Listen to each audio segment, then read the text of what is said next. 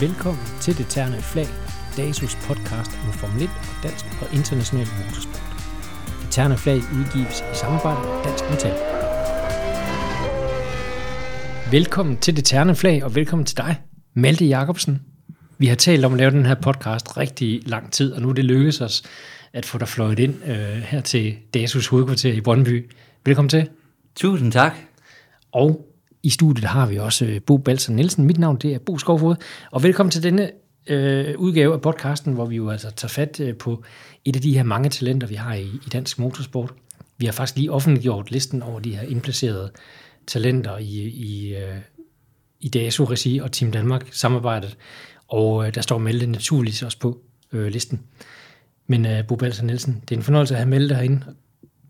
Det er det i hvert fald, øh, og som du selv siger, så har vi jo snakket om det her stykke tid, men der er et stykke vej fra Sendels og så til, øh, til Brøndby her, så vi må lave et special arrangement, øh, fordi du er jo et af de varme navne, kan man godt sige, i dansk bilsport lige i øjeblikket, kvæg din, dit topresultat i Daytona her for et par uger siden. Så det er jo super aktuelt at have dig her, og tillykke med andenpladsen i LMP3 på Daytona. Jo, tusind tak for det. Ja, det var vildt fedt, det endelig kunne lykkes at komme herover en tur og ja, få lavet den her podcast og ses igen nu. På grund af corona hele sidste år var jeg slet ikke herovre at besøge jer. Så det var dejligt, det kunne lykkes. Og når en uh, typo siger vildt fedt, så går jeg ud fra, at uh, så er det vildt fedt, ikke? Ja, det er armene helt over hovedet. Så. vi, var, vi var i England for, for lidt over en uge siden, øh, hvor Melte også var med sammen med en række talenter over at træne mm. ved uh, iZone Driver Performance ved Silverstone. Og der tog jeg fat i Melte og sagde, nu gør vi altså det her. Og så var han heldigvis enig og havde hul i kalenderen indimellem en masse tests, men det kommer vi uh, tilbage til senere. Ja, men lad os lige dvæle lidt ved Daytona, Malte, fordi uh, ja, du er jo 18 år selvfølgelig, men at få sin debut på Daytona, det er jo ikke alle beskåret, og, og jeg ved også, det kom lidt sent i stand. Du var i hvert fald, var det et par uger før, du, du henvendte dig her til at sige, nu skal jeg altså lige høre, jeg skal til Daytona, I må lige hjælpe mig med licens og sådan nogle ting. Hvordan kom det egentlig i stand? Jamen det var, ja, sidste år var jeg over at køre Petit Le, Petit Le Mans løbet på Road Atlanta, ja. øhm, som var det sidste løb i IMSA-serien sidste år, efter jeg havde kørt i LMS-sæsonen, og havde gjort det ganske udmærket, og der var nogle hold i USA, der havde fået øjnene op for mig. Så kom jeg så over at køre løbet der, og gjorde det rigtig godt, udover at vi så udgik og ikke fik nogen pokaler med hjem.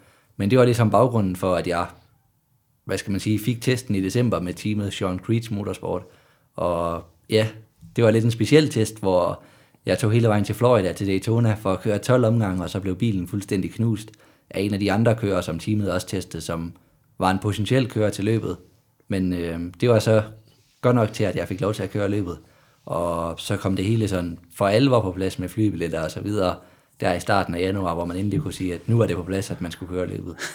og det, i de her coronatider og så videre, så er det jo ikke bare sådan, at man lige hopper ind i en flyver, der skal jo søges alle mulige øh, visum og tilladelser og så videre. Altså, jeg tror i hvert fald, jeg vil have svært ved bare at komme ind som turist øh, i USA, der er lang ventetid, har jeg hørt. Ja, lige nøjagtigt, og også få styr på ens licens, fordi det er ikke nok bare med den der IFIA-licens, man Nej. skal også have ja, den amerikanske IMSA-licens for at kan få lov til at køre løbet. Ja, altså først skal man have en FIA-licens, og så skal den så konverteres til en eller anden form for amerikansk licens, er det ikke sådan? Jo, lige nøjagtigt. Der har IMSA deres egen system derovre. Ja. Så, men det hele lykkedes, at vi kom afsted. Det gjorde det, altså, og I var jo sådan set nær rent med det hele i klassen. Uh, I blev nummer to, men, men prøv lige at fortælle lidt, altså, der, der var jo nogle omstændigheder, der gjorde, at I faktisk godt kunne have vundet. Ja, altså, det var mit allerførste 24 timers løb, og mm. det var en vanvittig fed oplevelse, og også noget en udfordring, øhm, i og med at jeg kun havde kørt ja, i LMS førhen, som er 4 timers løb, og så Petit Le Mans, hvor vi udgik efter 5,5 time. Mm. Så det var noget skridt fra at have kørt de der 4-5 timers løb, og så til at skulle køre 24 lige pludselig. Og det der med at komme altså ind og ud af bilen. Men øh, det gik rigtig fint, og ja, vi sluttede jo som sagt på en anden plads i klassen, ja. så det gik ganske godt, men der var også nogle fejl under løbet, øhm, og en af mine medkører fik på et tidspunkt en straf, hvor han kørte ud fra lukket pitlane, hvilket kostede en drive-through og en stop-and-go på 60 sekunder. Ja. Så det kunne man godt sige, det var den omgang, vi manglede i sidste ende. Ja, det var det, altså, fordi altså, I nåede jo lige at komme på omgangshøjde, så vidt jeg ved, øh, da du kørte de sidste stints. Øh, man manglede lige den her afgørende øh, safety car periode, ikke, hvor man kunne have øh, samlet feltet, så I kunne komme op til den, den bil, der lå i spidsen. Ikke? Den kom så aldrig, den safety car periode. Ja, lige nøjagtigt. Altså, jeg vidste, at jeg havde farten øhm, den sidste time, da jeg sad i bilen, og fik os selv tilbage på den førende omgang. Øhm, så man kan jo godt sige, at der bare manglede en enkelt safety car mere, Det gjorde der. som så havde givet os den wave bike til at komme op bagved, ja. og så havde vi jo så kunne se, om vi havde haft farten til at køre forbi dem en gang til. Ja, men øh, en anden plads blev det til, øh, og det var den eneste, der var mange danskere til start derovre, men, men der var kun der, der var på podiet, så vidt jeg lige husker, af, af danskerne. Øh, og det kan vi jo kun øh, sige tillykke med, når det er første gang, man kører derovre. Øh, LMP3 i USA er jo også relativt nyt. Øh, jeg tror, de kørte det sidste år, gjorde det? Jo, det gjorde de jo. Jo, sidste sæson var den første det var den første sæson, vi sæson, man kørte. ja. Øh, og det er jo en, en øh, klasse, der bare spreder sig over hele verden. Øh, Jeg har læst et eller andet sted, at Ligier, som bygger de fleste bilerne, har, har lavet langt over 200 eksemplarer allerede nu. Ja, det skal nok passe. Ja. Det er en vildt spændende klasse i hvert fald ja. følge. Øhm, og der er sket meget udvikling de sidste par år i hvert fald, siden jeg har været med. Ja. Og nu er de jo begyndt at komme med ja, i IMSA-serien, altså og Daytona. Ja. Så det er jo nogle af de større løb. Kan du lige beskrive kort en LMP3 og sådan rent teknisk? Altså, det er noget med en stor, voldsom motor, ikke? Ja, den har 450 heste, ja. og så er det en ja, Nissan V8-motor. Og ja, så selve bilen er jo en prototyp, som, hvor Ligier, som nok er den største øh, ja, hvad skal man sige, fabrik, som bygger bilerne, og så er der også noget, der hedder Duquesne, som også laver en del biler, øhm, og det er ligesom de to, som er størst på markedet, og som producerer bilerne, men som så har samme motor og gearkasse, og så er det helt normalt stålbremser også på dem. Ja, altså det er jo lidt det samme reglement som LMP2, hvor du har nogle få standard chassiser, hvor du så har en motor, du må bruge, et, en type dæk, en type gearkasse osv., ikke? Lige nøjagtigt, så hvad skal man sige, på den måde, så er det, ja, vil jeg mene fuldstændig ens ja. øhm, for alle sammen, og der er ingen BUP eller noget som helst, Nej. så selvfølgelig er der noget, man kan hente i setup'et, men ellers så er det 100% op til køren. Ja, og jeg kan Altså, sige så meget, at den lyder godt, når den kommer bulleren ned ad langs. Man kan i hvert fald ikke tage fejl af den og sådan en LMP2, for de lyder helt vildt anderledes. Ja, den lyder rigtig godt. Ja, det gør den. Det lyder som et NASCAR-felt. Ja, det kan man godt sige, når de kommer bullerne. Ja. Men øh, det var så Daytona, og det gik jo fremragende, og det har så også ført noget andet med sig, ved jeg, øh, i USA. Ja, det var lidt sjovt med teamet der, altså, det var ligesom om de lige ville have, at man skulle køre det første løb og vise, om man havde farten. Ja. Øhm, og det har så gjort, at jeg har fået lov til at køre ja, den resterende del af sæsonen i IMSA-serien i Endurance Cup'en, Ja. som så inkluderer Sebring her i marts, og så Watkins Glen i august, og så Petit Le Mans der på sidst på året. Ja, at det er sådan et lille mesterskab i mesterskabet, kan man sige, fordi øh, selve WeatherTech øh, IMSA-mesterskabet er jo flere afdelinger. Jeg tror, der er 12 afdelinger eller sådan noget. Ja. Men fire af dem øh, er langdistanceløb, sådan rigtig langdistanceløb, ikke? Altså, og det er dem, du lige har nævnt, ikke? Jeg er lige nøjagtig, hvor man skal bruge tre kører, og så bliver jeg så den tredje mand i bilen.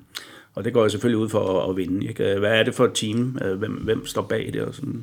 Jamen, teamet hedder Sean Creeds Motorsport, som ja, er navnet på ham, der har teamet. Ja. Øhm, og det er et rimelig nyt team, som har kørt et par år, og kørt også Daytona sidste år i LMP3, øhm, hvor de faktisk også blev toer. Øhm, og så har vi så Lance, som er bronzekørende i bilen, og så guldkørende i bilen er Joao Barbosa, som også er et rigtig stort navn i USA, som så kommer fra Portugal, og ja. jeg mener, han har vundet Daytona tre gange i DPI, så han har også prøvet lidt af hvert. Han har prøvet lidt at være der, og du er sølvkører, ikke? Ja, lige nok. Ja, og når vi snakker om sølv, guld og bronze, så er det jo den, øh, karakter, eller den øh, inddeling, som FIA øh, bruger til deres øh, GT-kører, ikke? Ja, Man kan, man, der er fire, fire niveauer, ikke? Altså, ja, ligesom for at kan, Ja. hvad skal man sige, dele op, så det bliver færre ja. for alle. Der Og i for op. eksempel LMP3 skal der jo være bronzekører med, så vidt jeg ved. Ja, der skal være minimum en bronzekører ja. i bilen, og minimum en sølvkører ja. også.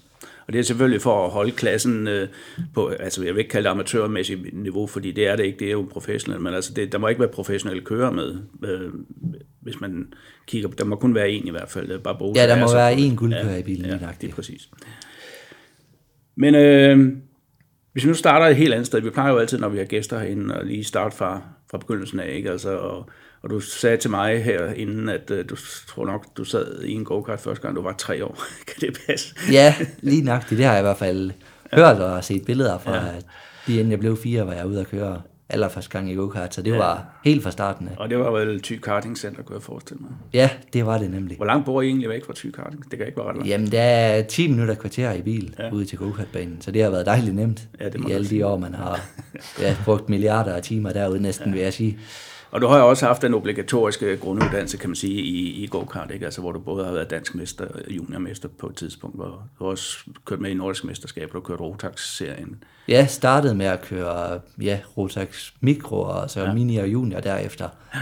Og så ligesom da man kom videre, og, hvad skal man sige, jeg havde vundet det, og at man gerne ville lidt mere med det, end det mm. bare var for sjovt. Og så kom jeg i gang med at finde nogle sponsorer og få noget penge, så man kunne komme med ud og så køre både lidt internationalt, og så også den hele fulde DSK-serie, ja. og så DIF DM også.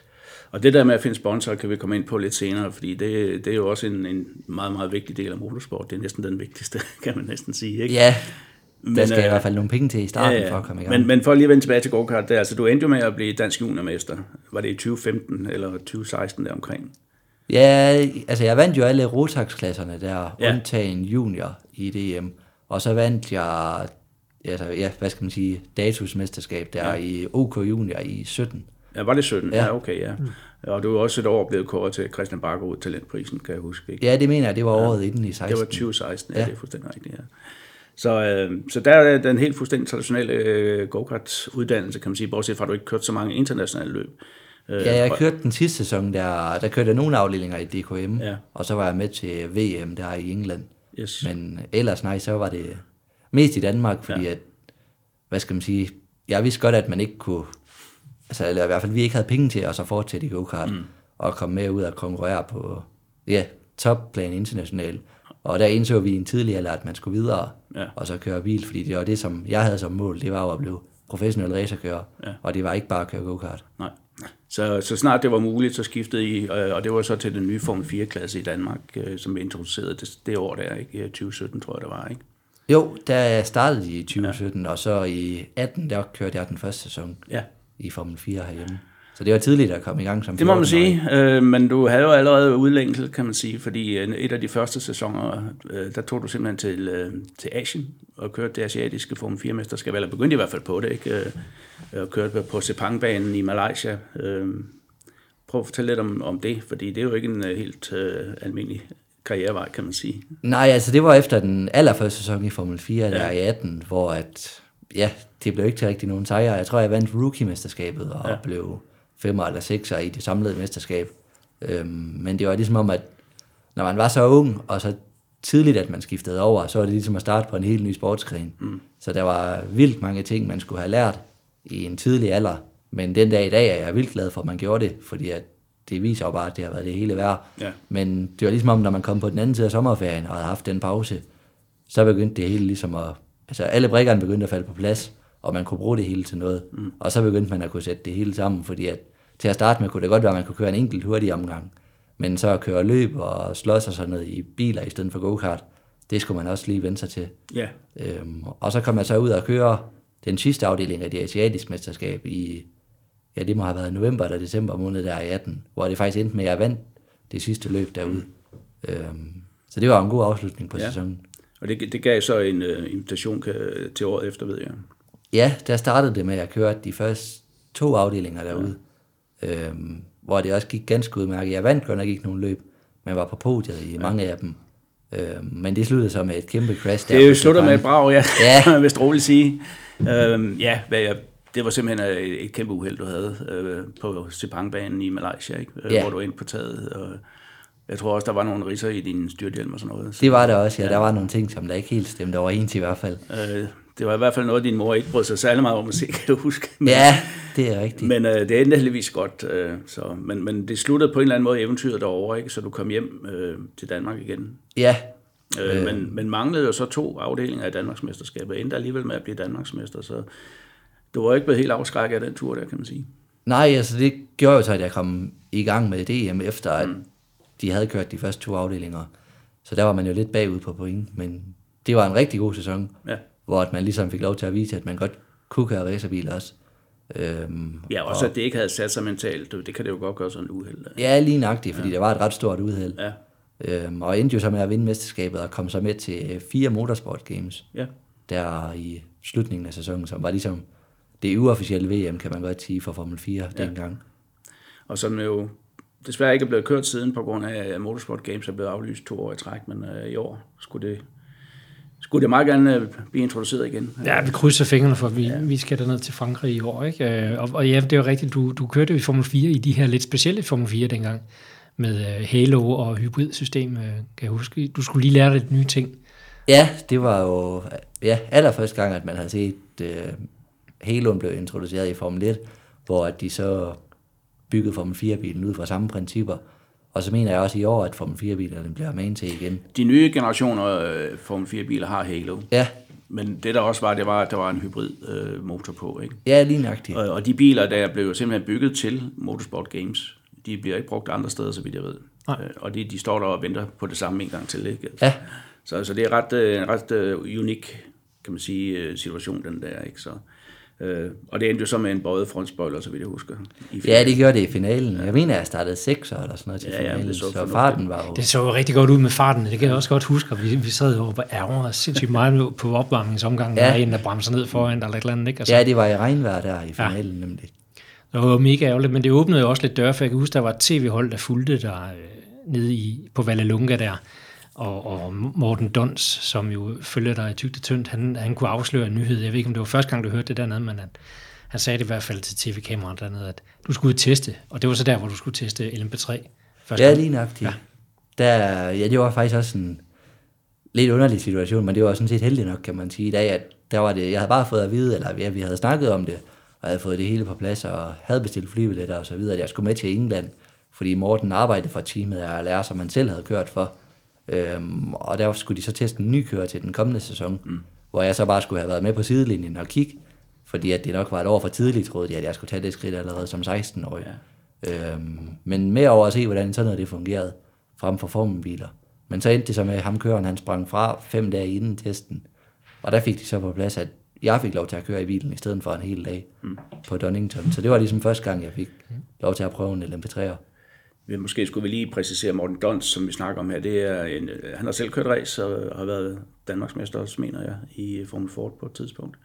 Øh, og han, han agerer som din manager, øh, og har gjort det nogle år efterhånden. Ikke? Øh, fordi øh, at det, jeg lige vil spørge dig om, det er, at de fleste, når de nu har vundet Formel 4 og så videre, jamen, så tænker de et spor, og det er Formel 1, altså næste år det er Formel 3, hvis man skal finde 10 millioner kroner. Ikke? Øh, og jeg tænker, det har lidt at gøre med, hvorfor I valgte så tidligt at, at skifte spor til, øh, til langdistanceløb. Ja, altså jeg var ude, og det var, hvad skal man sige, ligesom præmien fra det danske Formel 4-mesterskabet, men når man blev mester, så fik man en testdag i Formel 3. Ja. Øhm, så der var jeg nede på Paul Ricard inden og test mm. en dag i Formel 3, og det gik også ganske udmærket. Der var mange nye ting at lære, fordi det var første gang, man kørte i en racerbil med sådan for alvor downforce og nogle flere hestekræfter. Men og vi fik også et tilbud på at køre hele sæsonen, men det var fuldstændig umuligt for os i hvert fald at finde de summer penge for at komme ud og køre race. Så der tog vi ligesom valget om, at den vej, som der var at vælge imellem, det var nok GT-biler eller mm. prototyper. Ja. Men så valgte vi så prototyperne, fordi det var det, jeg synes, der var sjovest. Ja, altså det er jo også altså, rent økonomisk øh, meget nemmere at komme i nærheden af, fordi øh, for det første er budgetterne ikke så store, men man har også mulighed for at dele det med en eller to andre kører, ikke? Altså, fordi man kommer jo selv med en portion af budgettet. Ikke? Lige nøjagtigt. Det skal man i hvert fald i starten for at ja. komme i gang, for at vise, hvem man er. Og det blev vi også enige om med Morten og min far og alle dem også, som der har hjulpet mig. Mit mål det var at blive professionel racerkører, og der kunne vi se, at sådan, hvis man kiggede på det i hvert fald, så er det der, der var størst muligheder mm. for at få den drøm udfyldt. Øhm, fordi at i formelbiler, der kunne man selvfølgelig også fortsætte, men sandsynlighederne for, at det ville lykkes, den var meget, meget minimal i forhold til. Ja, men det er jo også den, øh, altså, den lære, som man kan uddrage af det der, og det er også det, som vi prøver at hjælpe og anbefale folk til, når vi laver vores talentudviklingsarbejde. Altså, kør nogle år i, i en formelbil, hvis du vil være racerkører i, på banen. Ikke? Øh, men hvis det så viser sig, at vejen frem, at formelsporet bliver for svært økonomisk, som, som regel økonomisk, jamen så skifter over til det andet. Ikke? Fordi at, at de der par år i, i formelbil, de lærer en øh, mange ting. Altså man bliver meget mere præcis racerkører osv., og så kan du overføre det. Det er nemmere at vende sig til en, en GT-bil eller en prototyp, efter man har kørt lidt formelbil. Ikke?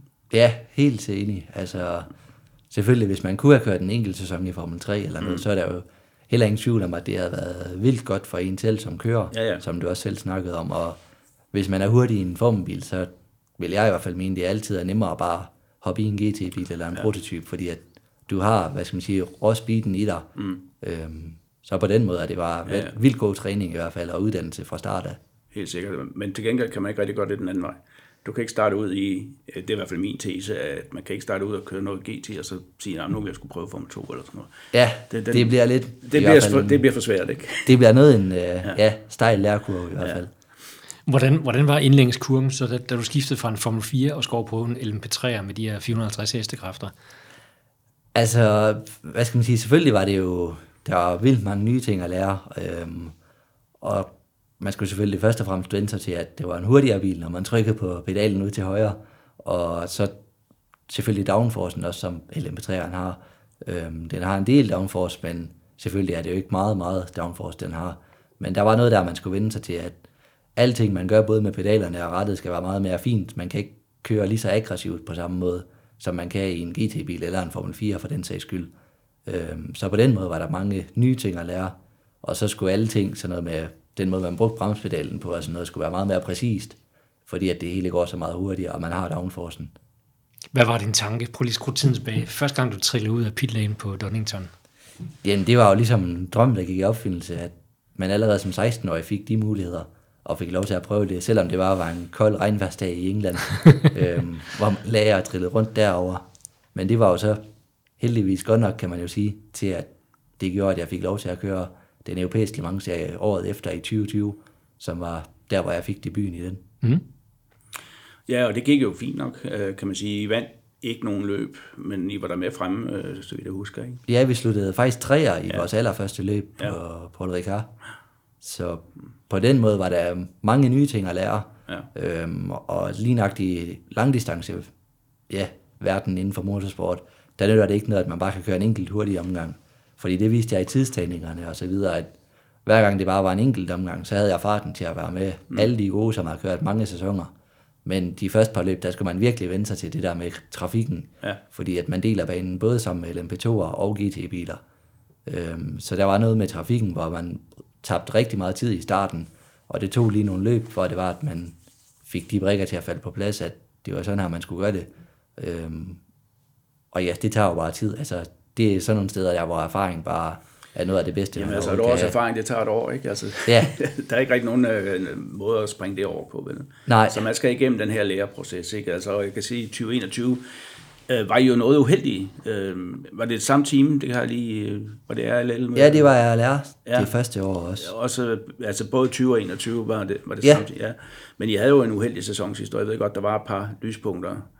Men, men der var tit øh, mekaniske problemer og uheld og så videre. Ikke? Ja, det var det. Øhm, Men det var ikke dig, der kørte, det skal jeg så lige sige. Det var desværre, eller ja, det var jo desværre mange tekniske problemer, øhm, og så ham bronzekørende delt bilen med, havde også lavet nogle, ja, i hvert fald nogle ting, han sagtens kunne have undgået ja. igennem løbende en gang imellem. Så, hvad skal man sige, på den måde, så kunne det godt have været lidt bedre, men jeg fik vist det, som Ja. jeg var der for, at man kunne sætte nogle gode tider, yes. og hver gang man selv sad i bilen, havde man ja, rigtig hurtige gennemsnitstider, som er det, alle de andre teams, de lægger mærke til, fordi at det er jo det, der tæller inden for langdistanceverdenen. Ja, øh, så, så der kan man sige, altså selvfølgelig, øh, når man kører det her, den type løb her, så har man holdkammerater. Øh, og så kan man jo sige, jamen, øh, du, kan, du har ikke nogen indflydelse på, hvad, hvad han laver, eller hun laver. Men, men du kan jo altid, når du, har, når du sidder i bilen og, og kører dine stints, øh, så er det jo, du kan vise, hvad, hvad det er, du kan. Ikke? Lige nøjagtigt. Det er jo så der, hvor når man starter i sporten ja. øhm, og kommer ind fra formelbil, er, hvor, og er Formel 4 især, hvor der måske ikke rigtig var ret mange, der vidste, hvem man var, eller havde hørt om en før, så tager det jo noget tid, før man får ens eget navn, hvad skal man sige, stemplet fast i alle de andre teams, så de ved, hvem man er og hvem mm. man skal holde øje med. Så på den måde, så bliver man nødt til at få lidt øh, rundtav på albuerne og tænke lidt mere på sig selv til at starte med, fordi at man skal sørge for, at man er hurtig i tidstagningen og være på toppen af listerne, når der kommer gennemsnitstider ud fra løbende. Fordi det er det, der gør til at starte Absolut. med, om man kommer videre. Og det kan man jo sige, det gjorde du i den grad, fordi der begyndte jo at komme nogle tilbud her i efteråret, ved jeg, fra, også fra LMP2 og så videre. Ikke? Kan jeg prøve at fortælle lidt om det? Ja, altså, det var så 2020-sæsonen, hvor jeg så skrev under med RLR igen, og så kørte hele 2021-sæsonen bagefter, hvor vi så havde et enkelt podie af i LMS, og igen en masse problemer igennem løbende, så det blev faktisk til det eneste podie. Og så var vi så også på podiet på Le Mans til Ja. ja. Road to Le Mans løbet, ja. som også var en vild stor oplevelse. Men, Men den tror jeg lige, vi gemmer lidt, fordi der vil jeg nemlig gerne bore lidt mere i øh, mystikken ja. omkring Le Mans. Men, men der kom jo nogle tilbud her i efteråret, ved jeg, fra, fra LMP2-teams. ja, der var jeg ude at teste for G-Drive, som er det russiske hold, øhm, i Estoril i Portugal, hvor jeg havde en enkelt dag i deres LMP2-racer, som var min første tur i sådan en bil. Og det var igen endnu et skridt på, hvad skal man sige, ranglisten, hvor der var vildt mange nye ting at lære. Og en ting, som man især skulle vende sig til, det var det der med, at der var, hvad skal man sige, telemetri på bilen, og der var så mange folk rundt omkring det hele, og ingeniører, som holdt øje med det hele. Så hvad skal man sige, hver gang man hoppede i bilen, så skulle man bare performe 100%. Øhm, ikke fordi man også skulle det i LMP3, men det hele var bare lidt mere professionelt, når man kom et skridt højere op. Og så noget med, at de har øh, carbonfiberbremser, som de havde, du også lige skulle lære at bruge på. du fortalte en historie. Ja, det var lidt sjovt første gang, jeg trillede ud af pitten. Øhm, der var ikke nogen, der havde fortalt noget om. Jeg troede jo bare, det virkede ligesom det plejede. Jeg havde godt nok hørt lidt om, at de skulle være varme og sådan og sådan, men så første gang, man kom ned til sving 3, som var sådan det første rigtige sving, hvor man skulle bremse lidt, selvom det var ud omgang, så var det bare ligesom, at man trykkede på bremsen, og der slet ingenting skete. Så der skal man i hvert fald lige vente sig til, at der skal noget varme i sådan nogle bremser, ja. for at de begynder at performe. og så virker de til gengæld også, ikke? De kunne godt lige have sat en lille post-it på rettet, ja. øh, synes jeg. Det, det var lidt ufint. Det der. Ja, Ja. Jeg tror ikke ligefrem, det var for at teste dig, men øh, de tænkte bare ikke over det. Ja. Formentlig ikke. Så. nej, de tænkte jo nok, man havde, ja, den erfaring, det- men der det- lærte man da det. Ja. Så der skete heldigvis ingenting, men øh, der vågnede man da Det lige havde op. også været flot at køre galt i tredje sving, fordi Ja, men det var ja, en vild fed dag. Altså første gang at være ude og køre i sådan en racerbil. Ja. Øhm, og få den mulighed så tidligt i hvert fald. Det havde jeg jo aldrig til at håbe på eller drømme om bare for to år siden, hvis man kigger tilbage. Øhm, Nej, ja, men det, det- viser jo bare, at man har gjort det godt. det har jo været lidt en lodret opstigning. Ikke? Altså, det, det må man virkelig sige, det er gået hurtigt for dig. Ja, Så, men uh, G-Drive var jo så heller ikke de eneste, der, der henvendte sig. Nej, altså der var jo ja, en del andre teams, som vi også havde snakket mm. med, øhm, og efter testen der kom der også nogle muligheder, både for at komme ud og køre for dem, men budgetterne var simpelthen alt for høje til den kommende sæson, til at det var noget, som vi kunne ja, komme i mål med og mm. få til at lykkes.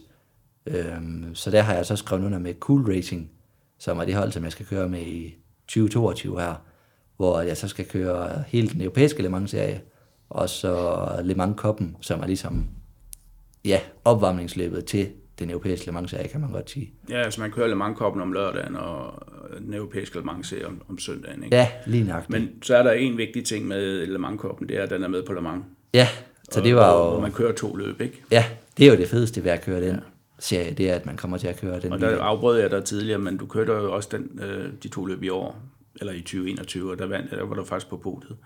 Ja, det var vi om lørdagen der om formiddagen, hvor vi ja. blev træer. Øhm, og det er vel, ja, nok en af de fedeste oplevelser, måske på højde med Daytona her i, januar måned. Og stå på det rigtige Le Mans podie, selvom det godt nok ikke er det rigtige 24 timers løb. Men i hvert fald at få den oplevelse, det var meget specielt.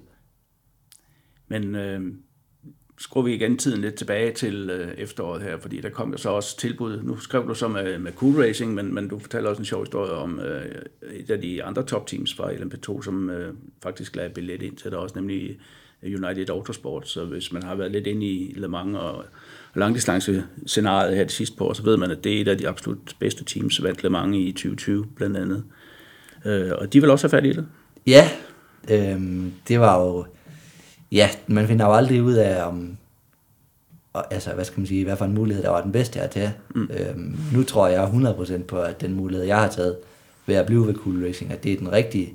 Øhm, men ja, det er rigtigt, der kom den mulighed fra United efter jeg havde skrevet under med Cool Racing, mm. og havde kontrakter det hele på plads med dem, og havde været ude at teste de første to dage for dem, at uh, United Autosports ringede og så sagde, at nu havde de en mulighed for, at jeg kunne komme ud og køre i LMS, og så Le Mans her i 2022, øhm, som jo var en kæmpe mulighed, øhm, og noget, som jeg ikke mente, man kunne sige nej tak til overhovedet, lige da muligheden dumpede ind, men så ligesom man tænkte hen over det, og man havde skrevet under med Kugler og havde snakket frem og tilbage med dem, om der var nogen som helst mulighed for, at man kunne komme ud af aftalen.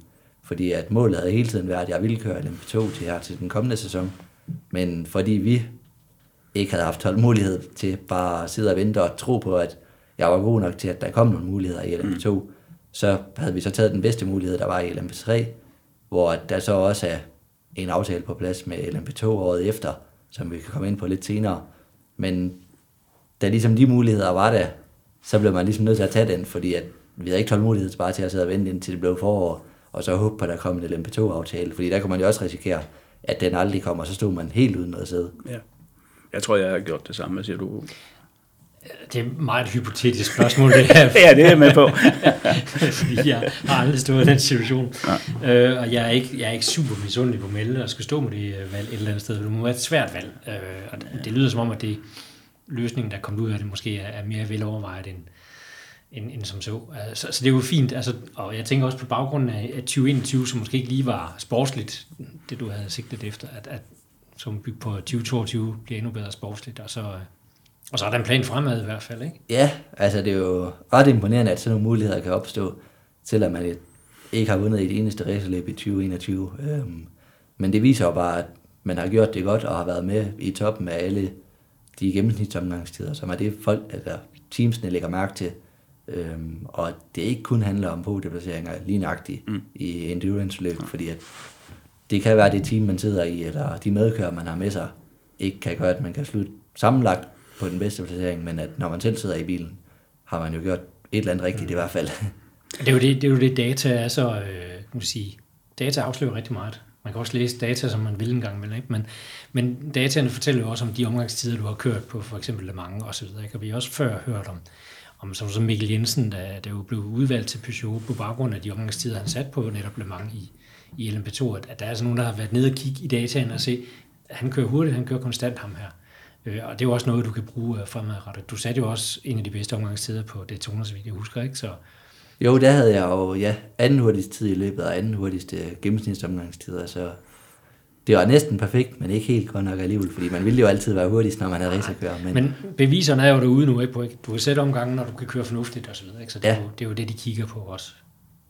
Vi da, ja, og så er det jo det der paradoxale, vi snakkede lidt før om den der graduering, som FIA har på, på kørende, altså platin, guld, sølv og bronze. Det er faktisk næsten bedre at være en dygtig sølvkører, end en rigtig dygtig, eller en mellemgod guldkører. Og det lyder jo mærkeligt, men det er jo netop fordi, at der skal være en sølvkører i bilen. Ikke? Ja. Så derfor er en, en hurtig sølvkører er jo faktisk bedre end at være en, en halvgod øh, guldkører. Ja, helt ja. nøjagtigt, ja. Altså, og du kan kun formentlig få lov til at være der et år endnu, så du skal nyde det. ja, forhåbentlig, hvis jeg... Eller, ja. Ja, så hvis det går godt og så videre, så, så bliver du automatisk øh, flyttet op, ikke? Ja, mulighederne for, ja. at man gør det, bliver i hvert fald ret store. Ja. Nu kan man se allerede bare i år, hvor stor udskiftning, der blev lavet mm. øh, med alle kørende. Og ikke for at være arrogant eller noget, men der tror jeg, jeg var ret heldig selv, at jeg fik lov til at blive endnu et år som sølvkører. Mm. Men der er jeg ret overbevist om, det hjalp, at jeg var så ung.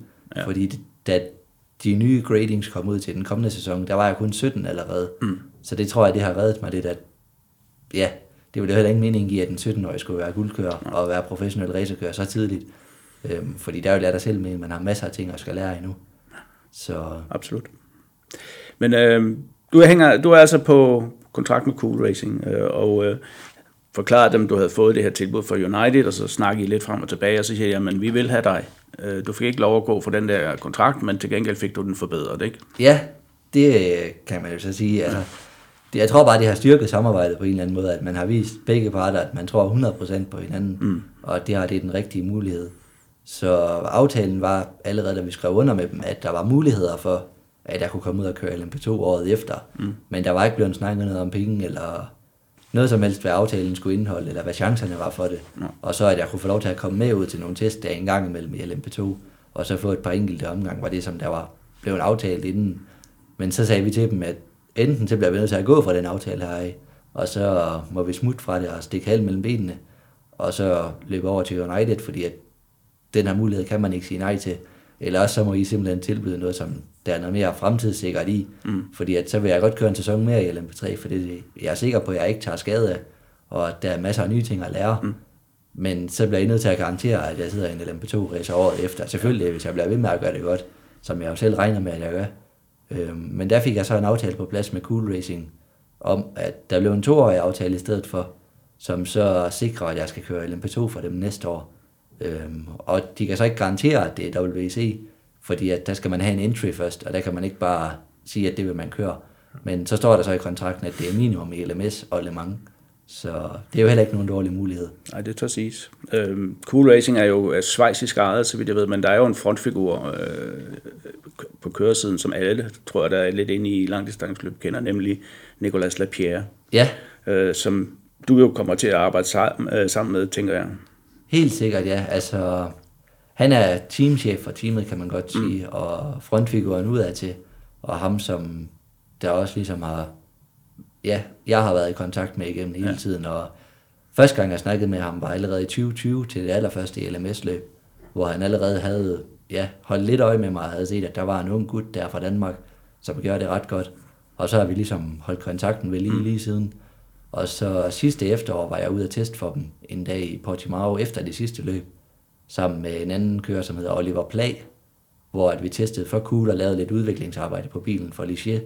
Og der var de jo så godt tilfreds med den arbejdsindsats, jeg gjorde, som så var grundlæg for, at jeg fik den aftale til i år.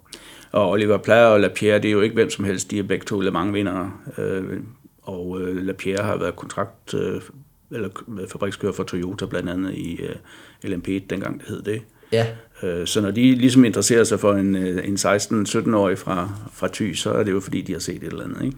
det må det jo være på en eller anden måde. Der må være et eller andet, man har gjort rigtigt i hvert fald.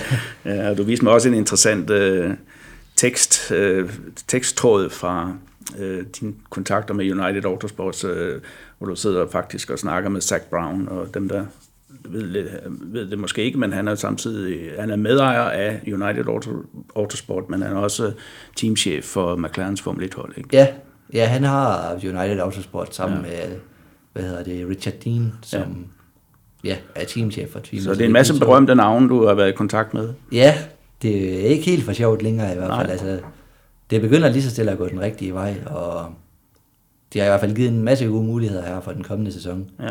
hvor at man både får lov til at køre ja, IMSA langdistanceserien, og så den europæiske Le Mans serie og Michelin Le Mans Cupen. Så det bliver en travl sæson. Og så sideløbende med det får vi så en masse testdage sammen med Cool Racing mm. i LMP2'eren som forberedelse til den kommende sæson.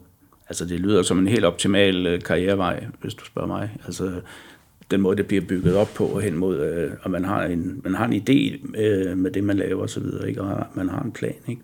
Øh, Det skyldes selvfølgelig også lidt øh, din manager, øh, Morten Dons, som, som jo selv har kørt, og som rådgiver det godt, har jeg forstået. Ja, øh, undervejs. altså 100 procent. Øh, selvfølgelig skal man jo selv gøre det godt ud på banen, mm. og det er jo nok det i sidste ende, der ligger størst grundlag for alle de ting, som der er kommet på plads. Men derved skal man jo stadig have nogle dygtige folk bag sig, Ja. som hjælper en med at få aftalerne sat på plads. Og ja, det er jo blandt andet ham, der gav mig muligheden allerførste gang for at komme ud og køre i LMP3. Øhm, så nej, 100 procent, det, Og så er du jo også ligesom flasket op med det, ligesom så mange af de andre dygtige unge danskere, ikke? Altså, fordi du er jo ind i en racer, født ind i en racerfamilie. Din far, øh, Lasse, har jo kørt øh, meget, og også vundet mesterskab og så videre, så kørt blandt andet Formel 3 i Tyskland. Ja. Tilbage i, var det i 90'erne? Ja, slut 90'erne, ja. og Formel Ford dernede også. Ja. Så, Så det ligger lidt i blodet. Det ligger i lidt i blodet. så, så det ser man jo altså ofte med, fordi det er jo, motorsport er jo en kompliceret sport. Det er jo ikke bare noget, du lige siger, nu vil jeg køre motorsport. Altså, du skal helst være født lidt ind i det, og flaske lidt op med det, ikke? Sådan Ja, er det desværre, fordi det holder jo mange væk fra det, ikke? Men, men øh, det, det er altså en kompliceret sport. Ja, og det, altså, selvfølgelig, vi har jo altid, altså, det har altid været mig, der har ville det, altså mm. mest, og at det har været min egen drøm, det skulle ikke bare være noget far, han ville, fordi at han selv har kørt, og så ville han have, at vi stadig skulle være i sporten, så det har jo altid 100% været mig selv, der har ville det hele, mm. men selvfølgelig, altså, hvis han ikke havde været der, så havde det jo slet ikke været muligt, lige meget hvor meget man selv ville det, fordi at alle de ting, som han har hjulpet en med, med at komme i gang, mm. de har jo været, ja, helt vanvittigt. Øhm, og sådan ser man jo med de fleste, som dyrker motorsport i dag, og som er blevet professionelle, at der er mange af dem i hvert fald, som har en eller anden relation til sporten i forvejen med en far eller et eller andet. Ja. Jeg så på et tidspunkt en, der skrev på et socialt medie, jeg ikke skal nævne her, men der var sådan en, en bomberstikker, et lille klistermærke, hvor der stod, at uh, motorsport det har reddet mange unge mennesker fra uh, boldspil. Uh, og det er også tilfældet her, ikke, hvor Malte han også kom ud af en håndboldfamilie, og også er habil håndboldspiller, har har jeg lavet mig fortælle. Ja, det er da noget, man går lidt op i i hvert fald sideløbende. Men du har ikke tid til begge dele nu jo. Ej, de bliver mere og mere motorsporten i hvert fald. Ja. Altså selvfølgelig, når det går så godt nu, er det jo det, man synes, der er sjovest i sidste ende. Øhm, så er det jo det, man går 100% ind på. Ja. Og Morten har drillet mig en del, og gør stadig med, at det håndbold der, det skal stoppe helt, siger han. Men det er for farligt. Simpelthen. Man kan alligevel ikke holde fingrene helt væk fra det, fordi man synes jo, det er sjovt. Og... Men, men øh, Malte, der er jo tre øh, ben, som, som man ligesom skal sætte sammen til sådan en motorsportsgammel. Ikke? Den ene det er, at du skal, kunne, du skal have talentet for at køre. Ikke? Så skal du have et bagland, som støtter det og, og hjælper dig. Og den sidste del, det er finansiering øh, ved sponsorer. Hvis man ikke har en masse penge med hjemmefra, som du ikke har, så skal man selv ud og finde det. Og det har I jo også, det er jo også en anden ting, som jeg har beundret hos jer, det er jo den måde, I har fået lokalsamfundet op øh, omkring Tisted og omegn til at bakke op om dig. Øh, og gjort det muligt, ikke? Altså prøv, hvordan, hvordan gør man? Fordi det er der sikkert mange, der gerne vil vide. ja, altså først og fremmest, så tror jeg, at jeg har været sindssygt heldig, at jeg kommer fra Linagtig Thy og Tisted. Mm. Fordi, altså ikke noget imod København eller noget, eller Sjælland for den sags skyld. Der tror jeg bare, at der er så mange folk, at hvis man kører et motorsport, så vil man nok bare forsvinde i mængden alligevel. Fordi der er så mange folk, hvor at, når man kommer fra Thy her, og vi ikke er ret mange folk, så når man gør det godt i motorsport og kom i gang dengang i go-kart, så var det ligesom noget, folk fulgte vildt meget med i, og noget folk lagde mærke til. Øhm, og så allerede da vi skiftede fra Rotax til OK-klasserne, der sagde min far til mig, at nu blev det simpelthen alt for dyrt til, at han kunne betale det hele selv. Så hvis jeg virkelig ville det her, og det skulle være lidt mere end bare for sjov, og en hobby, kunne man sige dengang, og det var noget, som vi skulle gå efter og skulle blive til noget en dag, så skulle jeg i gang med at finde sponsor. Og der startede det så med, at jeg kom ud til nogle af fars kunder rundt i bilbranchen, og fik fundet nogle små lokale sponsorer der, og nogen, der ville hjælpe med lidt dæk og lidt benzin. Og så spredte det ligesom sig som vand i ringet, hvor så kunne det være en enkelt af bilforhandlerne lige kendte en, og så fik de lige lukket en dør på klem, og så kunne man så selv komme ind og fylde op på det. Og en ting, som jeg tror, eller er sikker på, som vi har gjort rigtigt i forhold til mange andre i hvert fald, det er, at det altid har været mig selv, der er kommet rundt. At det nytter ikke noget, man kommer med sin mor eller far under armen, og det er dem, som der står og tigger om penge til, at ens barn skal køre motorsport. Der skal man vise, at det er en selv. Og så når man kommer ind som en 12-årig ved ja, Tiste Forsikring, eller nogle af de større firmaer oppe ved os, og står foran direktøren og banker på og siger, at nu skal de fandme hjælpe en. så selvom det måske ikke har været det bedste for dem dengang at hjælpe med, fordi at de ikke har fået noget ud af det selv, så kunne de jo ikke sige nej til det, fordi at man stod der som 12-årig og stod og snakkede foran dem. Og så har man jo ligesom kunne få nogle små sponsorer med dengang, og så hvis man kunne få dem til at give 5 eller 10.000 året efter, så efter fem år, så er det jo ligesom blevet til flere og flere penge. Ja. Og plus at der er kommet flere med. Jamen det er spot on, det du siger der. Altså, man kan jo sige, du er sådan set blevet en eller anden repræsentant for hele landsdelen. Ikke? Altså, fordi, øh, og det er ikke for at tale ned om det, men der bor, som du selv er inde på, bor ikke så mange mennesker øh, i den del af landet. Ikke? Og man har måske ikke et lokalt Superliga-hold eller så videre, som man, man hæpper på. Men så kommer der så en, en fyr som dig øh, i nogle andre sportsgrene og sætter øh, typ på landkortet, kan man ja, sige. Altså der er jo lige håndboldholdet der, som er i ja, ja. ligaen, og så er der et fodboldhold i anden division eller sådan noget, øh, som er ligesom de to mm. store ting i lokalsamfundet, men at man selv kan være med til at altså, have indflydelse på at gøre det godt, og være en af de eneste sådan enkeltmandsudøvere, som er så store både internationalt og ja, i Danmark også, og har vundet så mange ting, der er det jo vildt fedt at se, at lokalsamfundet så også vil støtte op om det ja. og hjælpe en, fordi at selvfølgelig, hvis de ikke har ville det, så er man jo slet ikke kommet der til, hvor man er i dag. Mm. Så på den måde, så er jeg vildt glad for, at de har bakket sådan op om det. Ja, men det er også øh, det er super flot, det er det virkelig. Men så er det jo også vigtigt, at man, man så bliver en rollemodel og en ambassadør for det hele, ikke? Øh, fordi så dropper de jo hurtigt den idé, ikke? Ja, helt sikkert. Der er det jo så mere, man husker, hvor man kommer fra, og altså bliver ved med at, ja. ja, ikke bliver for fin til det. Øhm, og det er i hvert fald en ting, som jeg vil huske resten af mit liv. Fordi at, bare fordi man ja, ja. en eller anden dag skulle blive professionel racerkører, så er man jo ikke for, for dygtig eller for fin til at ja, stadig komme der, hvor man startede. Præcis. Det er vise ord, men det er der jo nogen, der desværre ja. engang imellem lidt viser, ikke? Men jo. altså, det er jo noget, vi også prøver at opfordre til, at man husker også den klub, man kommer fra, for eksempel, og tage ud og besøge klubben og investere lidt tilbage til de unge talenter. Der. Ja, tage ud til en træningsdag eller et eller andet. Gang ja, helt sikkert. Ja. Og det er rigtigt, øh, Bo. Det er noget af det, som vi lægger vægt på også i vores, øh, i vores samarbejde med Team Danmark, at at jeg kører der, som, som gør det så godt, at de også lige øh, en gang imellem hilser på de gamle steder. Ikke? Altså, det ved det gør du også. Øh, du er tit ude på Thy Karting. Så jeg træner vel også lidt derude. Ja, vi kører en, Ja, en gang imellem go-kart, når der kan blive tid til det. Ja. Øhm, jeg tror, sidste år var jeg nok kun derude en to-tre gange og køre selv. Ja, ja. Øhm, men det er da bedre end ingenting. Men Det er to-tre gange mere end mig, i hvert fald. Men uh, nu snakker du om på, at uh, du havde ikke tid til rigtig at, at spille håndbold mere og så videre. Ikke? Øh, Der er jo en anden ting, der tager, tid, uh, tager meget ens uh, fritid. Det er uddannelse og, og job. Altså, du har jo gået på, på handelsskolen ved siden af det her. Ikke? Kan, kan du fortsætte? ja, eller med- jeg er så i lærer. Du er i lærer nu, ja. ja. Øhm, men ja, det startede jo helt tilbage i, altså i folkeskolen med go-kart dengang, ja. hvor der var mange rejsedage og træningsdage og løb i weekenderne, hvor man skulle afsted om torsdagen og have fri. Øhm, og det kunne jo heller ikke hænge sammen, hvis det ikke var fordi, at man havde den aftale med Data Team Danmark, mm. som der kunne hjælpe en med, at man kunne få det lovlige fravær, og fik lov til at ja, skubbe lidt på lektierne, som man gerne selv ville. Men det gjorde så også bare, at når man så var i skole, så blev man nødt til at være der. Mm. Så altså, at lave noget, man skulle ikke bare være til stede, ligesom nogle af de andre fra ens klasse måske var en gang imellem. øhm, så blev man sgu nødt til at give den en skalle, når man så var der. Men så hængte det jo sammen i sidste ende. Ja. Om, Og det der Det med, at man, man, øh, man skal foretage nogle valg, ikke? fordi øh, du kan jo ikke, for, øh, tænker jeg, ikke deltage i ret mange F, øh, weekendfester og så videre, øh, Nej. som er klassekammerater. Det, det må man jo simpelthen foretage et valg, ikke? og sige, jamen, hvad vil jeg? ja, Vil vil jeg være ud og, og feste, eller vil jeg ned og komme motorløb? Ikke? Helt sikkert. Altså der ja.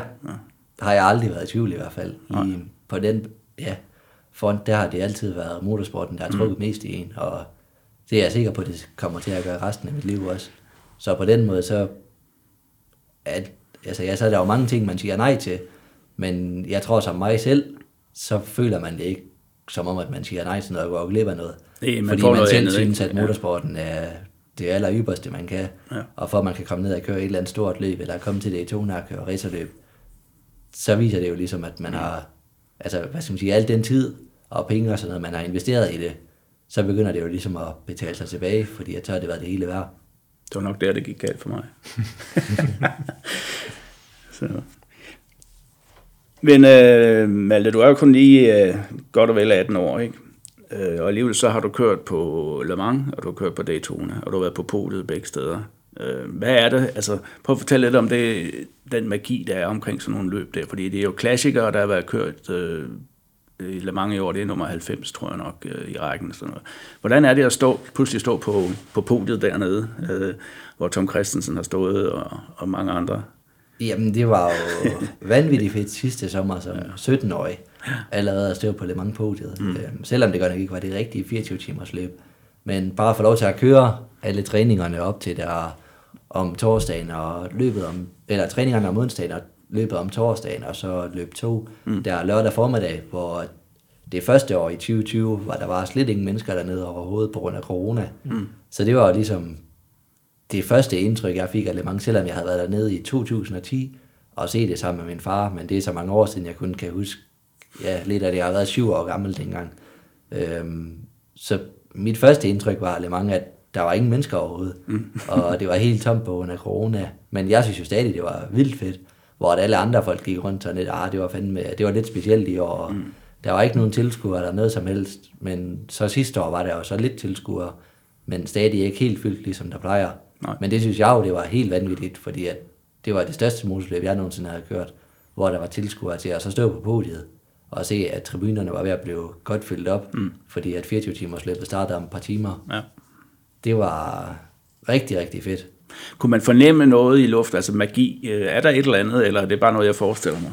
Det er da alt, altså et eller andet specielt over at være på Le Mans, ja. øhm, og køre på den bane. Jeg ved sgu ikke lige, hvad det er, om det er alt historien, eller hvad det er, men specielt allerførste gang, hvor man trillede ud dernede af pitten, og fik lov til at køre sin allerførste omgang på Le Mans, som der ikke er ret mange mennesker, der har prøvet. Mm. Øhm, det var jo helt specielt. Ja. Ja, bare Og det at køre på banen. at Altså. Ja, altså, fordi der bliver jo kørt andre løb på Le Mans, men det er som regel på Bugatti-banen, Ja. den, den korte version, ikke? men at få lov til at køre et racerløb på den rigtige 24 timers bane, det er jo Ja, det er ikke en kæmpe de, drøm. Det er sgu ikke ret mange, der har prøvet. Det er de færreste beskåret, ikke? Men hvis du skal sammenligne lidt med Daytona, som jo også er et klassisk løb, men, men på nogle helt andre præmisser, altså det er amerikansk motorsport, og det her det er europæisk, ikke? Ja. Øh, Hvordan vil du sammenligne de to ting? Det er to vidt forskellige baner, det ved jeg godt. Daytona er meget kortere, så der er meget mere trafik og så videre, ikke? Altså, jeg tror, det er jo så nok på grund af, ja, blandt andet Tom og alle dem, som der har gjort det så godt på Le Mans, og man har fulgt med og set Le Mans hvert eneste år, og så mange af timerne, man overhovedet kunne holde sig vågen. Så lige meget hvor stort Daytona det bliver, og hvad skal man sige, hvor mange gange for den sags skyld, man kommer til at vinde det, så tror jeg aldrig i min, altså i mit hoved, at det vil komme til at overgå Le Mans. Fordi det er det, man har fulgt med i, altså så langt tilbage, man overhovedet kan huske. Og lige for os danskere, der tror jeg, det er et eller andet specielt i hvert fald Le Mans. Øhm, så på den måde vil jeg sige, at for mig så er det Le Mans, der mm. ligesom er det ypperste og det største motorløb, der findes. Men Daytona kommer i hvert fald meget tæt på os, mm. når man selv har været over og prøve at køre det, fordi det et rigtig stort motorløb, hvor man har mange af fabriksholdene, som også er der, og igen også et vildt klassisk motorløb, som har været kørt igennem rigtig mange år, og få lov til at køre det selv, og så at det gik så godt den allerførste gang, man kørte sit første 24 timers løb. Det var jo en vild fed oplevelse, men også en stor udfordring, fordi at det var sådan en lang løb. Ja, og, ja apropos det, altså, hvordan forbereder man sig egentlig til et 24 timers løb, når man aldrig har kørt et før? Jamen, det var jo lidt det. Altså, jeg har prøvet at komme i så god fysisk form, som man overhovedet kunne, og det var faktisk ikke noget problem overhovedet under løbet. Men mentalt var det jo sindssygt hårdt, fordi at man anede ikke, hvor lang tid det var. Altså sådan, og det værste for mig nok, det var, at jeg kom så sent i bilen første gang. Jeg, den var først ved at være omkring midnat første gang, jeg kom i. Så der var vi cirka 15 timer, ind, eller 15 timer tilbage af løbet. Og der skulle jeg så køre cirka 7 af de sidste 15 timer. Mm. Så man sad der hele eftermiddagen og aftenen, hvor adrenalinen kørte, fordi man ville jo følge med i, hvordan en teamkammerater gjorde det, og hvordan det gik med teamet og bilen, og om der skete nogle ting ude på banen, om der kom nogle skader eller noget. Man sad og fulgte med på tv-skærmer alle tiderne, men hvor man faktisk burde ligge og slappe af, fordi at man skulle være klar til, at man selv skulle i bilen. Men adrenalinen, det kørte jo så meget, at man blev ikke træt, træt på den måde, ja. før hen mod slutningen af løbet. Ja. Men så lige så snart man fik hjelmen trukket over hovedet, der stod der på ja, pitvæggen, og så skulle hoppe ned i bilen, så er man jo 100% klar til at komme ud og køre. Ja. Hvordan var følelsen i kroppen, så der stod på podiet? Altså var det bare sådan, kørte du på et eller andet uh, sus af...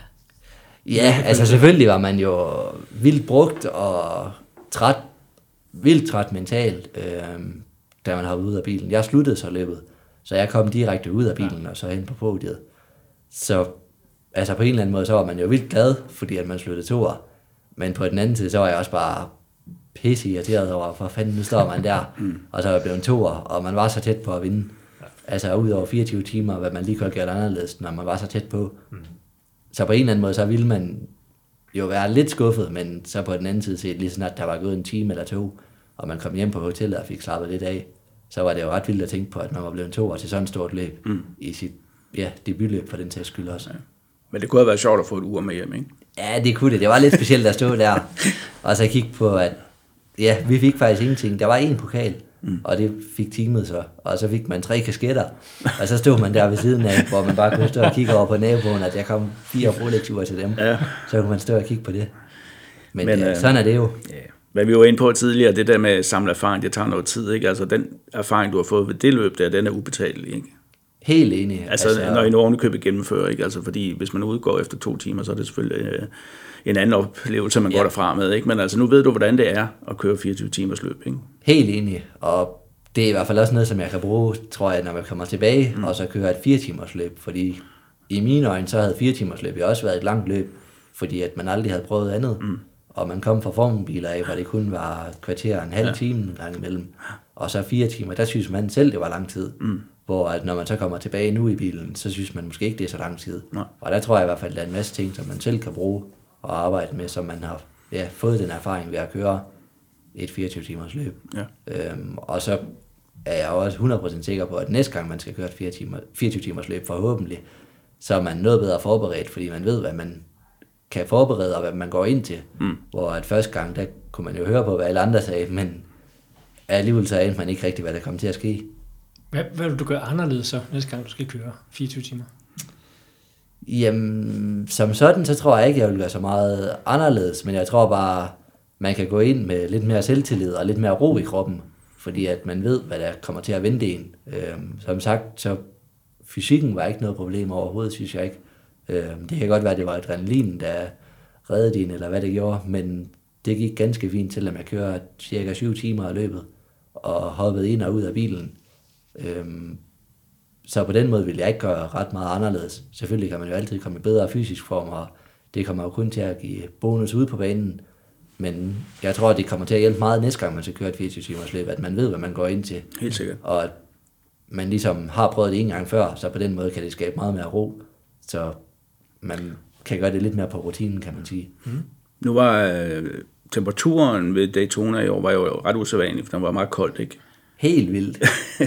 altså, hvis nu havde været omvendt, og der havde været 40 grader, hvor, hvor varmt bliver der egentlig i cockpittet på sådan? Der er nogle grænser for selvfølgelig, hvor meget der er. Ja, det er det eneste, der er lidt specielt ved LMP3'erne. Mm. Det er jo, at i GTE-bilerne og så LMP2'erne og LMP1'erne for den sags skyld også, der skal der være en aircondition i. Ja. Øhm, selvom jeg har hørt, at det ikke skulle virke ret godt, men den er der, og det giver lidt kold luft. Mm. Så i LMP3'eren, der er ingenting. Det er bare helt normal ja. øh, luft, der kommer ind. Så der bliver et sted mellem 50 og 60 grader cirka. Sidste år, da vi kørte, nej, for to år siden, da vi kørte på Spag, mm. der var 35 grader udenfor. Mm.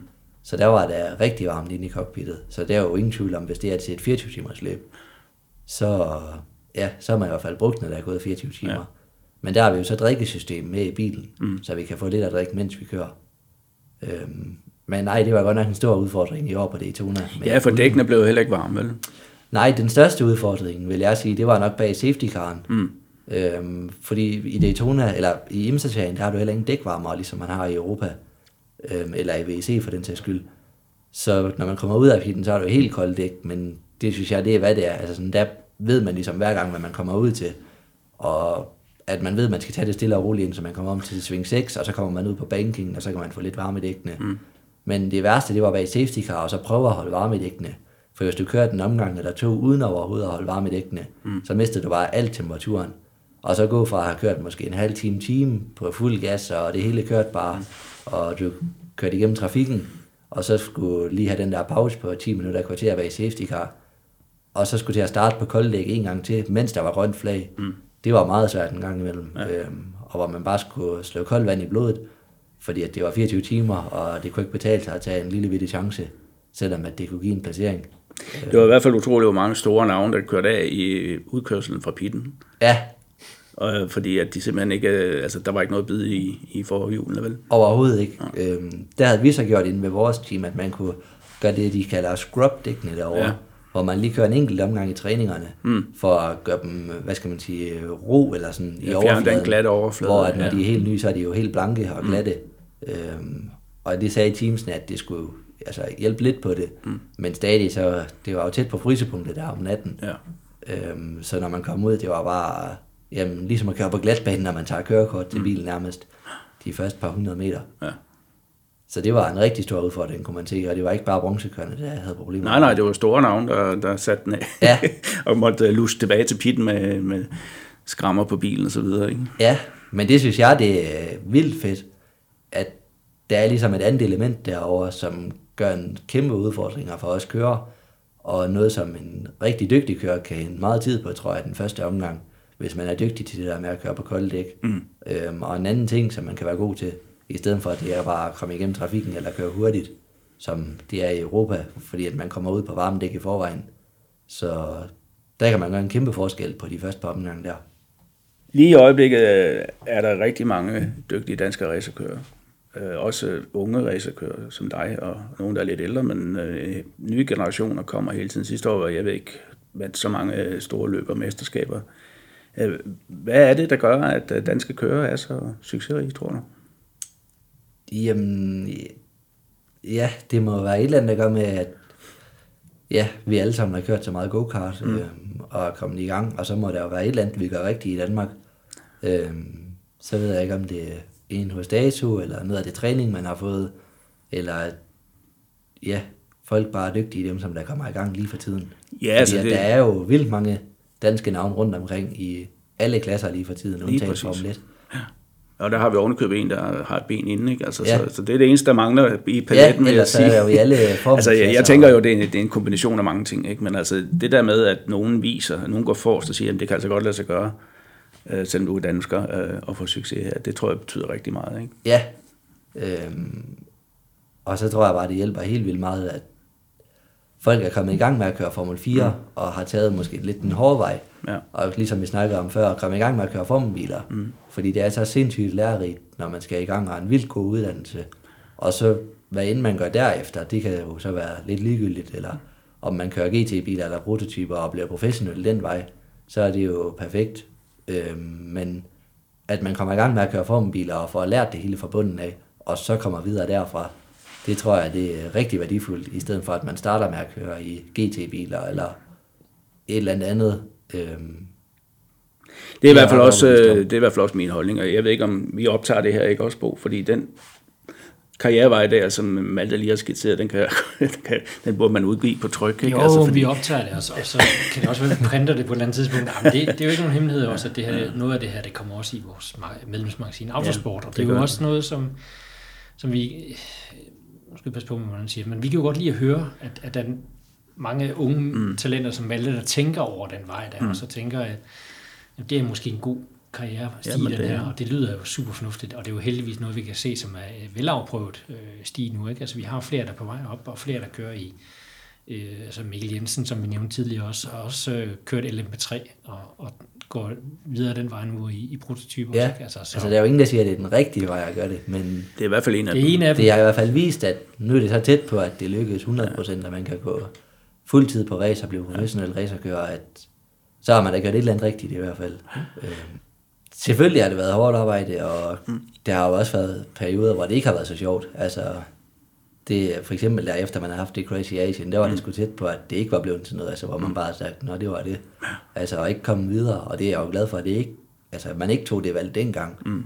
Øhm, men selvfølgelig er det jo ikke bare guld og grønne skov og pisse sjovt hver dag, man vågner op, fordi at man skal ud og køre racerbil. Altså, lige for mit vedkommende i hvert fald, når man ikke har forældre, der bare kan betale for det, og man selv skal ud og finde sponsorer, og man har stået og set, der har sgu ikke været flere penge på bankkontoen, men der er løb lige om lidt, og man skal have fundet en eller anden løsning på det, så har det jo ikke været lige sjovt hver gang, men heldigvis er det jo skideskægt, synes jeg i hvert fald, de fleste af gangene, så mit bedste råd, det er, at man skal huske, at det skal være skide sjovt, mm. fordi at hvis man ikke synes, det er sjovt længere, så skal man i hvert fald lige tænke sig om en ekstra gang, om det er det rigtige, man har gang i.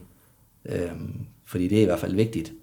Og det ved jeg også, når man har været ude til nogle løb, og det ikke har været sjovt at være afsted, fordi der er et eller andet, der har drillet eller sådan noget, så kan man jo huske, at man bliver nødt til at komme videre, fordi at hvis man bliver ved med at være i den boble, og det ikke er sjovt at være ude og køre, så ligegyldigt hvor god du er, så tror jeg ikke på, at man kan performe ordentligt op inden racerløb, hvis du ikke synes, det er sjovt at være afsted.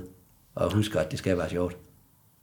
Malte Jacobsen, det var en fornøjelse at være i, i studiet her, og høre din, din vej op gennem klasserne. Tusind tak, fordi jeg måtte komme. Det var en fornøjelse. Det var en fornøjelse at have dig her i hvert fald. I studiet var altså Bo Balser Nielsen og undertegnet Bo Skovfod. Tak for det.